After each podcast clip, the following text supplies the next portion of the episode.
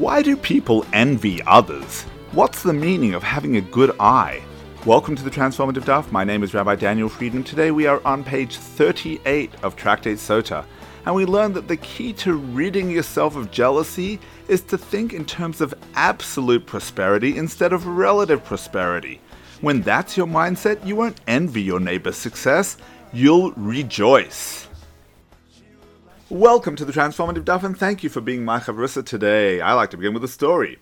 Parking at work is always such a hassle. The problem is that there are three hundred employees, but only two hundred parking spots.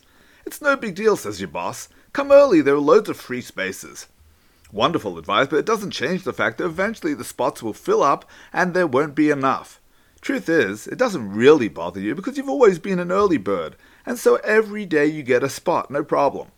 One day, the company announces that it will be adding another one hundred spots directly adjacent to the building. Those spots will be reserved for the finance department. Wonderful news! Now there will be enough space for everyone. Only problem is, you're in H R, and so you're still in the old parking lot with a five-minute walk to your office. Your blood boils every day as you get near the building and walk past the new spots. But why are you upset? Your parking space hasn't changed. Until now, you've been very content each day as you've driven into the parking lot and found a spot without difficulty. Why suddenly the change of heart? When several people break bread together, they must bench together. Today's daf discusses who should lead the Zimun. Let's look at the Gemara.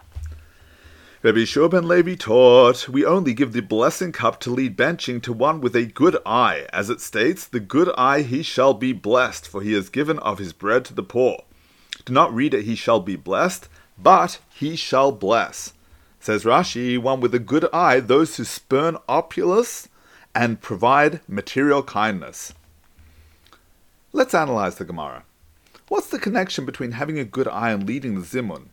When one recites the benching, he's thanking heaven for providing sustenance. That action of gratitude in turn causes further blessing to descend. And so in effect, the one who is leading is requesting material sustenance for all the participants. An individual who is miserly and jealous of others' material prosperity won't truly want them to be blessed. And so if he were to lead the benching, he wouldn't mean what he says. It's only the person who spurns opulence and shares his worldly possessions with others by providing material kindness who may be trusted with leading the benching and truly meaning what he says when he's requesting heaven's bounty. Unfortunately, many people approach material prosperity as a zero-sum game. Your gain is my loss. I may have maintained the same fine level of income all along, but if I sense that you've experienced a significant increase in wealth, I suddenly feel poorer.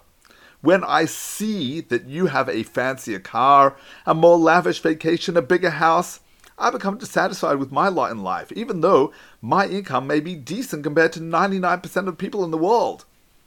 This concept is hinted at in the Hebrew word for eye, which is ayin. It contains the same letters as ani, meaning poor. When you measure your material prosperity by looking at other people's wealth, you will always feel poor. The person with the good eye is happy when he sees his neighbor prosper. He knows that his neighbor's new car hasn't made him any poorer.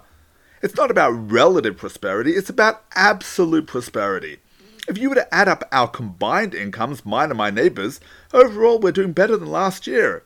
I might have remained in the same place, but he's earned more.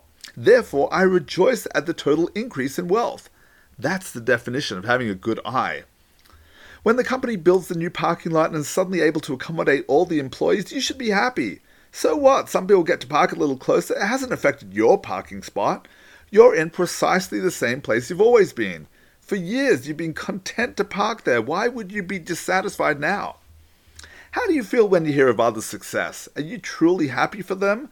Or do you start feeling jealous? Are you prepared to give away your worldly possessions to others who need sustenance or even just to learn? Or do you have a bad eye, an eye that gets jealous at another person's prosperity? There are two types of hatred in this world. One stems from a problem of conflict between two people. Resolving the conflict results in shalom. The other type stems from jealousy. For that hatred, there's no way to achieve shalom. So long as the other person has more, the jealous individual will despise him. May you develop a good eye and have shalom throughout your life. wishing you a transformative day. Thank you for tuning into the Transformative Daf podcast with Rabbi Daniel Friedman. If you've enjoyed being my Chavrissa today, please consider purchasing the book series or partnering with the Center for Torah Values as we show the value of Torah and instill our values with Torah. Check it out at transformative daf dot com and across social media at Rabbi Daniel Friedman.